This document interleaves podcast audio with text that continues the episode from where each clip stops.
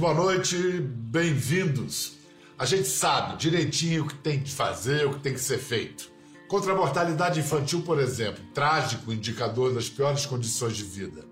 Basta acompanhamento médico básico de gestantes e bebês, acesso à nutrição, saneamento, água tratada, cloro. O combate a diarreias fatais, muitas vezes só depende disso, cloro na água, encanada, de preferência. A gente sabe direitinho o que tem de fazer, a gente já faz, inclusive. Enquanto governos ainda falham em soluções tão elementares, a sociedade organizada vai e faz o que tem de ser feito. Um exemplo já tem história no oeste do Pará, na região banhada pelos rios Amazonas, Tapajós e Arapiuns. Há 34 anos, o projeto Saúde e Alegria toca ações básicas de promoção da saúde em aldeias ribeirinhas. Hoje leva a 150 comunidades uma infinidade de serviços, embarques hospitais, capazes de oferecer exames, cirurgias, dentista, além de servir de apoio para projetos que vão de reflorestamento à geração de renda. Sem falar nas ações de combate à Covid-19, que demonstraram a agilidade de resposta da organização, que hoje já se pode dizer se tornou imprescindível. À frente dessa gente que sabe o que tem de fazer e faz, estão dois irmãos paulistas, desde o início, Eugênio e Caetano Scanavin. Salve, meus irmãos! Vem cá, Caetano de Santarém e Eugênio de São Paulo, é isso? Isso, mas, mas no você... mesmo trabalho. Sim, mas você foi o primeiro a chegar ao Pará em 83, recém-formado em medicina. Isso. Por que o Pará, Eugênio? Bom, eu desde que eu estava estudando para medicina, eu já queria ir para algum lugar que eu pudesse ser útil, né? É, que estivesse precisando, exercer aquela coisa do médico, né? Onde for mais necessário. Eu, durante a faculdade, eu viajei em muitos lugares, viajei pelo Nordeste, pelo Centro-Oeste, é, procurando já um lugar para me posicionar. Quando eu vi a Amazônia, eu falei, opa, a Amazônia é aqui porque é um lugar maravilhoso, com uma belíssima saúde ambiental, uma saúde espiritual, saúde uh, uh, de sabedoria dos povos, saúde afetiva e faltando saúde básica mínima, as crianças morrendo de diarreia por exclusão de serviço de saúde, por falta de saneamento. Então ali é um lugar que você basta fazer coisas muito simples e você tem resultados muito grandes, ainda mais numa floresta como essa, né? Que também faz parte da saúde do planeta. E foi por causa dessa falta de atendimento de saúde básica e, ao mesmo tempo, de um exuberante, de uma exuberante saúde espiritual, como você disse, foi por causa disso que o lema saúde, alegria do corpo, alegria, saúde da alma, por isso que se impôs essa alegria na equação com a saúde? Olha, alegria, a gente é muito alegre, mas isso não tira a seriedade, pelo contrário, né? Alegria é a nossa seriedade, porque na hora de fazer o. As pessoas têm alegria naturalmente, né? Elas têm um potencial criativo, têm alegria, têm vontade de participar, e as pessoas lá, inclusive no Pará, na Amazônia, são muito alegres, muito espontâneas, muito carinhosas. Então, uh, se a gente consegue fazer com que o corpo dela também tenha essa alegria, então isso explode. Né? Eu acho que saúde e alegria do corpo, alegria saúde da alma é um lema que ele vale para tudo, para todos, em qualquer lugar. E o seu pai serviu de inspiração para você, né? Antes de morrer, o que, que ele mostrou, disse ou pensou com você que serviu para te inspirar a criar, comprar essa briga, né? De criar uma ONG. Né? Meu pai era engenheiro, eu fui o primeiro médico da família, mas já queria ser médico desde criança e, e aí comecei lá com esse sonho, né? E sempre querendo trabalhar. E quando eu fui para a Amazônia lá, eu falei, pai, eu quero fazer isso. E meu pai deu maior força, né? A minha mãe já morrendo de medo, né? Porque ela falou: ah, eu queria ter um filho, mas aqui na cidade, um cardiologista, né? Fui ter um filho que gosta de índio, eu nunca pensei em índio na minha gravidez. Ainda depois levo o irmão, né? Aí que ela se desesperou. Mas o meu pai, é, eu trabalhava com a prefeitura. a primeira vez que eu fui para lá, fui trabalhando pela prefeitura e atendendo todas as comunidades. Naquela época eram 800 comunidades que nunca tinham visto médico, né? Então era muita comunidade e a gente queria fazer um trabalho mais consistente, que não se tratava de médico nem remédio, se tratava da gente fazer educação, envolver a comunidade, sanitário, uso do cloro, a higiene, né? levar essa assistência mais continuada. e sempre tem muita instabilidade né, na, nas gestões municipais, aí troca gestão e a gente ficou com aquele projeto, as comunidades querendo participar, aquele projeto assim, ali meio sem, sem como continuar. E aí meu pai ele era do Rotary, ele também tinha um trabalho com meninos, eh, meninos de rua, essas coisas. E aí ele falou, por que você não monta uma entidade igual uma sociedade civil, uma entidade, né? igual tem essa aqui de apoio aos meninos de rua e tal. Então a gente montou o Saúde e Alegria, né? Eh, naquela época era uma entidade. Hoje em dia a gente fala em entidade, a entidade é um negócio espiritual, né? De, de... Hoje em dia chama-se ONG, mas naquela época era entidade, né? Então a gente montou uma entidade e aí fomos registrar a entidade é, com o nome Saúde e Alegria e aí não foi aceito. O cartório falou que não era brincadeira, que aquilo lá não era negócio de brincadeira. E aí colocamos o nome Centro de Estudos Avançado em Promoção Social e Ambiental barra Saúde e Alegria. Então assim ficou. E tem que lembrar que eu fiz isso com a minha ex-esposa, naquela época era uma arte educadora. Então, quando a gente começou já com a prefeitura, trabalhando na comunidade, não dava para mim ficar explicando higiene, os cuidados de higiene para cada paciente. Então, a gente começou a envolver a comunidade, os jovens, e eles começaram a fazer esse trabalho de educação com os pacientes, de higiene. Começamos a brincar, fazer brincadeiras, gincana. Então, daí uh, nasceu os agentes de saúde, que naquela época não tinha também esse conceito de agente de saúde, então a gente tinha lá os, os promotores da saúde, e da gincana acabou virando circo. Então toda a parte educativa virou circo, virou educação, participação e juventude. A gente vai mostrar isso agora. É... todo empreendimento tem que ter uma marca fantasia. Saúde e alegria é uma marca fantasia maravilhosa. E se essa entidade não baixou, ela subiu, subiu no mapa, subiu no rio. Vamos ver imagens do comecinho do projeto. A equipe itinerante que visitava as comunidades num barco equipado com consultório e já com objetivos, intenções e estratégias certeiras. Roda aí para a gente ver. Para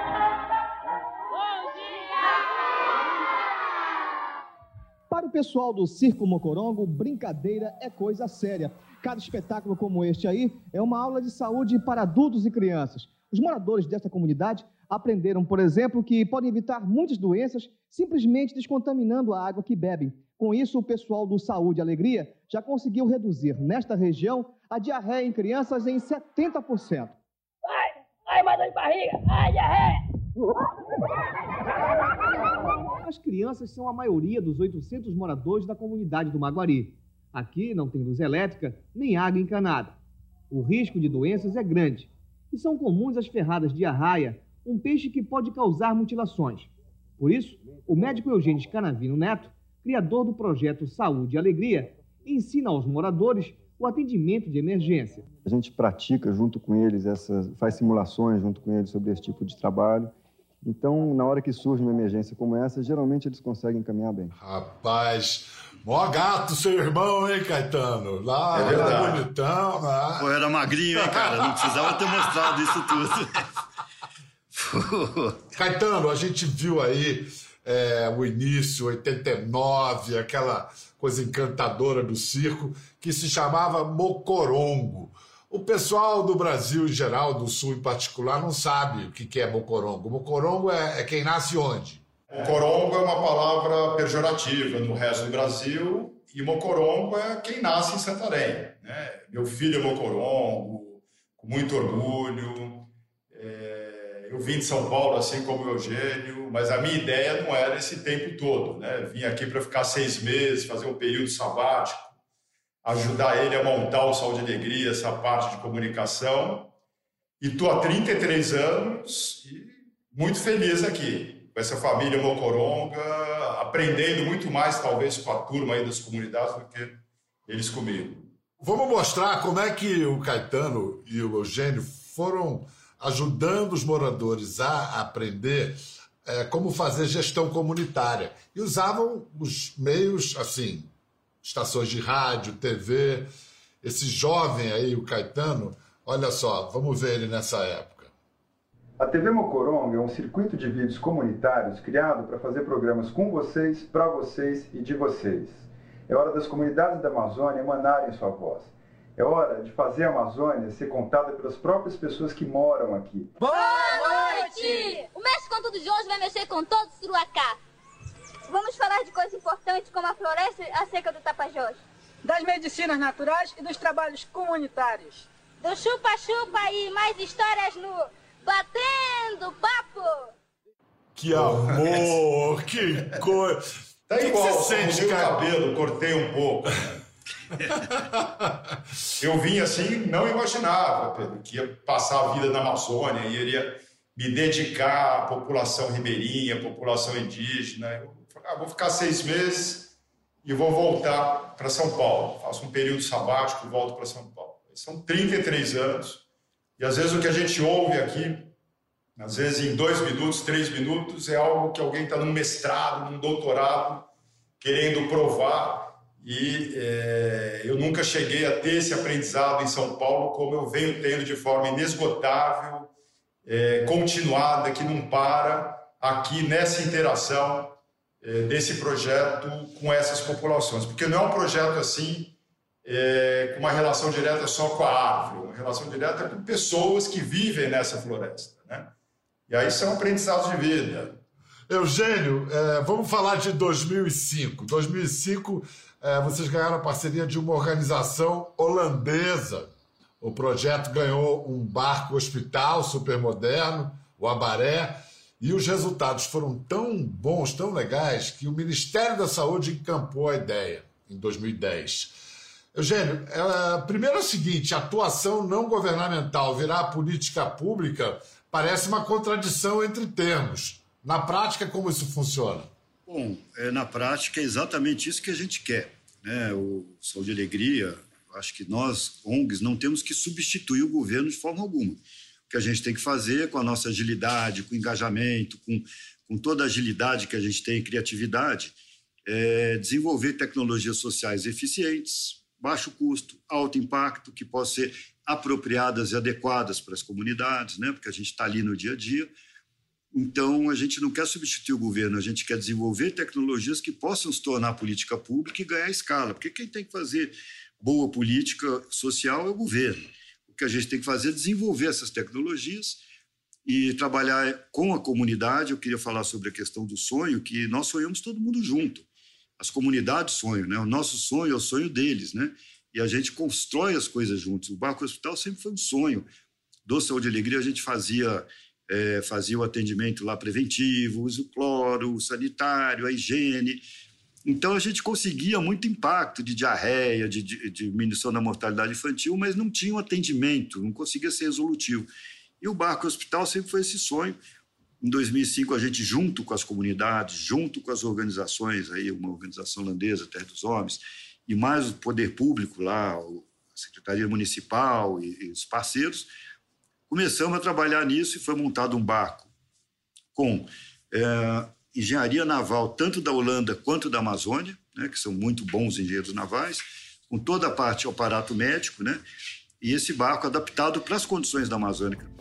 Esse barco foi feito nessas condições, a gente de 2005 a 2010 montamos o modelo, fizemos parceria com USP, Unicamp, residência no barco, interiorização da medicina, atendimento, monitoramento do, do, dos pacientes, conseguimos reduzir, conseguimos bater os indicadores de saúde, 98% de cobertura vacinal, 100% de pré-natal.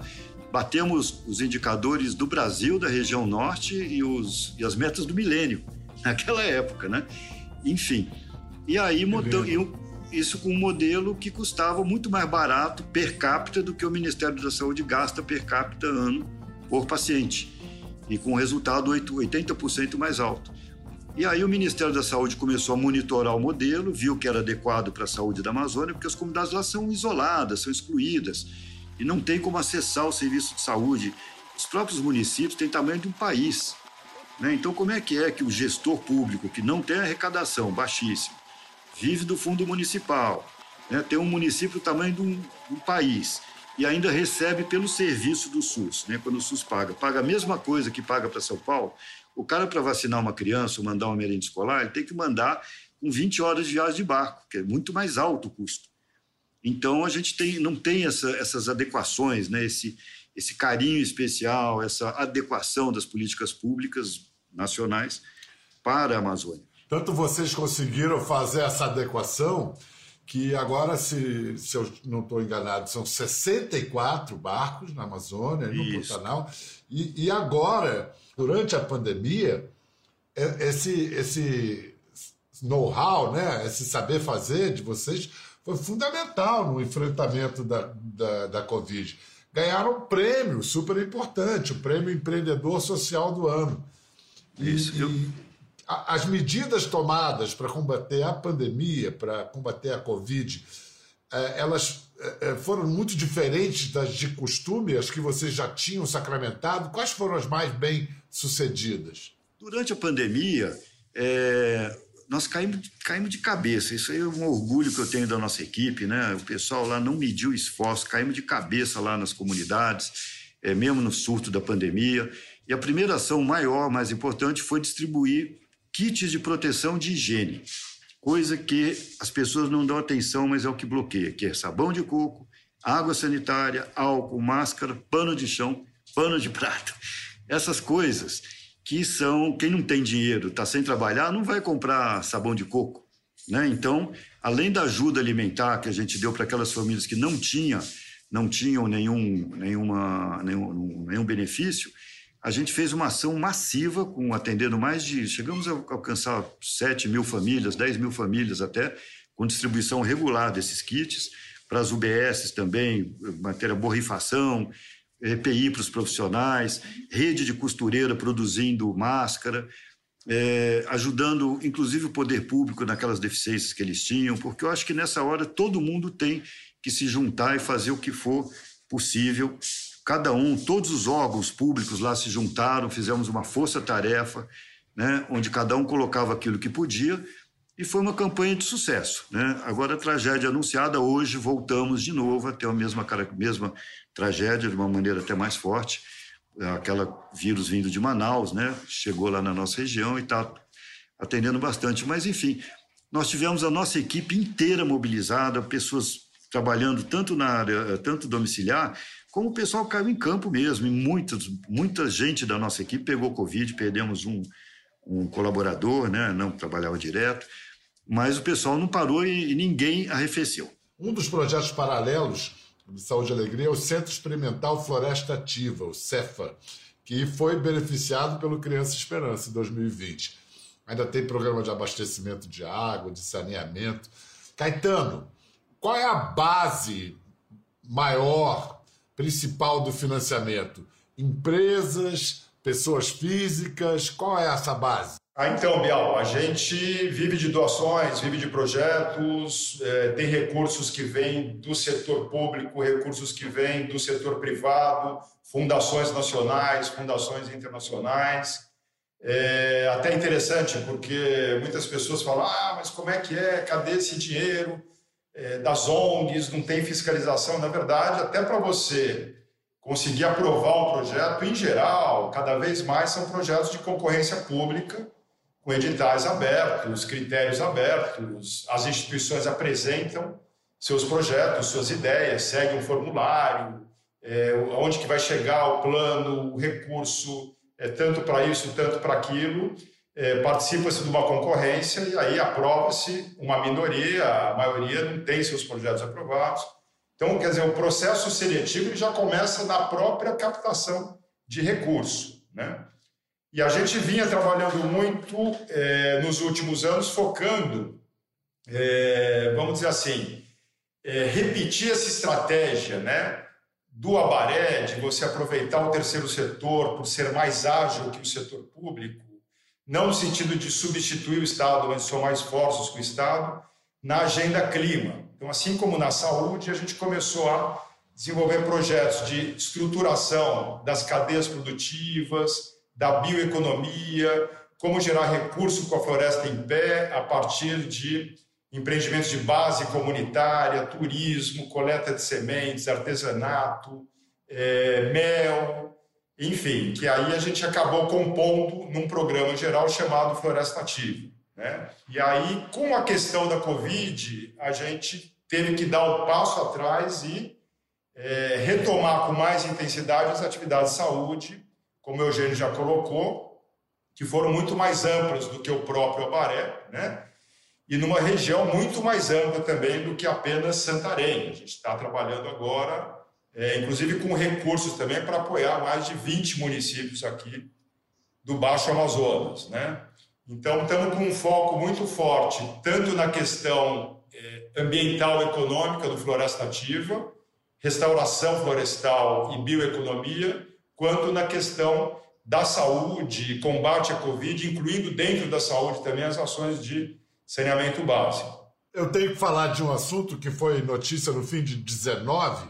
O Saúde e Alegria se viu envolvido num escândalo, um dos brigadistas que foram acusados então de pôr fogo na mata em Alter do Chão é colaborador do projeto. E aí deu processo. Em setembro do ano passado, um incêndio atingiu a área de proteção ambiental de Alter do Chão, em Santarém. O fogo durou quatro dias e destruiu uma área de 1.100 hectares. Em novembro, a Polícia Civil prendeu preventivamente quatro brigadistas. De acordo com o um inquérito policial, eles teriam botado fogo numa área de proteção ambiental para conseguir doações de ONGs. Todos sempre negaram as acusações. O caso teve repercussão internacional e gerou protestos de organizações de defesa do meio ambiente e dos direitos humanos. Depois de dois dias na prisão, os brigadistas foram soltos. Eugênio, como é que ficou esse inquérito? Como é que vocês avaliam esse episódio hoje, mais de um ano depois? Bom, isso aí foi um, uma coisa escandalosa, né? Foi uma coisa arbitrária. Pegou a gente, foi um susto, né? Uma coisa totalmente sem sentido, né? Imagina o Sol de Alegria, a gente tem campanhas de prevenção à queimada anuais, todos os anos, o tempo todo, e faz um grande esforço para tentar ajudar as comunidades a, a, combater incêndio e tal. E foi um negócio que, a meu ver, beirou o ridículo, né? Ficou muito claro que foi uma arbitrariedade. Na verdade, a perseguição a ONGs, essa, essa história de que ONG rouba, ONG quer impedir o desenvolvimento, ONG, é, sei lá, demonização das ONGs, né? quando é justamente o contrário tinha um cara que trabalhava com a gente, era voluntário dos brigadistas, né? Ele trabalhava com a gente na área de logística, nos tempos, fazia o trabalho dele com os brigadistas, e em função dessa pequena ligação, eles pegaram todos os nossos documentos desde 2010, 15 mil papéis. Né? Então, que tipo de coisa? Queriam pegar a gente, queriam pegar os documentos, ainda querem, né? E estão lá com os documentos até hoje procurando pelo em casca de ovo. Nós fizemos questão de fazer uma auditoria externa internacional em cima das nossas contas, que não achou nada, né? e a gente está aguardando para poder é, é, demonstrar que não tem nada, pelo contrário. Né? Na verdade, há uma perseguição permanente contra as ONGs, né? há um, um mal, há uma, uma, uma, um negócio de perseguir, de falar mal. Eu nunca vi nenhuma ONG é, mexer, cortar madeira ilegal, nunca vi nenhuma ONG fazer mineração, nunca vi é, ONG uh, uh, mexer com ilegalidades, né? Eu também, eu acho o seguinte, as ONGs, elas estão lá, junto, inclusive, com o IBAMA, com o ICMBio, trabalhando juntos para que as coisas funcionem de maneira legal, para acabar com as ilegalidades. Então, na medida que você criminaliza a ONG e diminui a força do ICMBio ou do IBAMA, você abre o caminho para passar boiada. Né? Então, é, na verdade, eu acho que a visão é invertida. Né? As ONGs são controle social, são a sociedade civil que está exercendo seu direito de tentar fazer com que as coisas funcionem legalmente. E isso, quando Eugênio Scanavino diz, ele fala de um lugar de autoridade, de alguém que está lá há décadas fazendo um trabalho exemplar que não só influi positivamente na Amazônia, mas serve de exemplo para o Brasil todo e para o mundo. Queria agradecer muito Caetano te cuida. Eugênio, queria agradecer também a vacina permitindo. Eu quero ir aí para a gente tomar um, um tacacá junto. Sem goma para mim, sem goma para mim, tá? Eu também não gosto de goma, não. Valeu, saúde e Tudo de bom, Obrigado. gente. É o que eu costumo dizer, adoro repetir. Para entender a Amazônia é melhor ir lá, conhecer a Amazônia. Todo brasileiro, todo mundo tinha que ir pelo menos uma, pelo menos uma vez à Amazônia. Muda a cabeça da gente. Até a próxima. Quer ver mais? Entre no Globoplay. Até a próxima.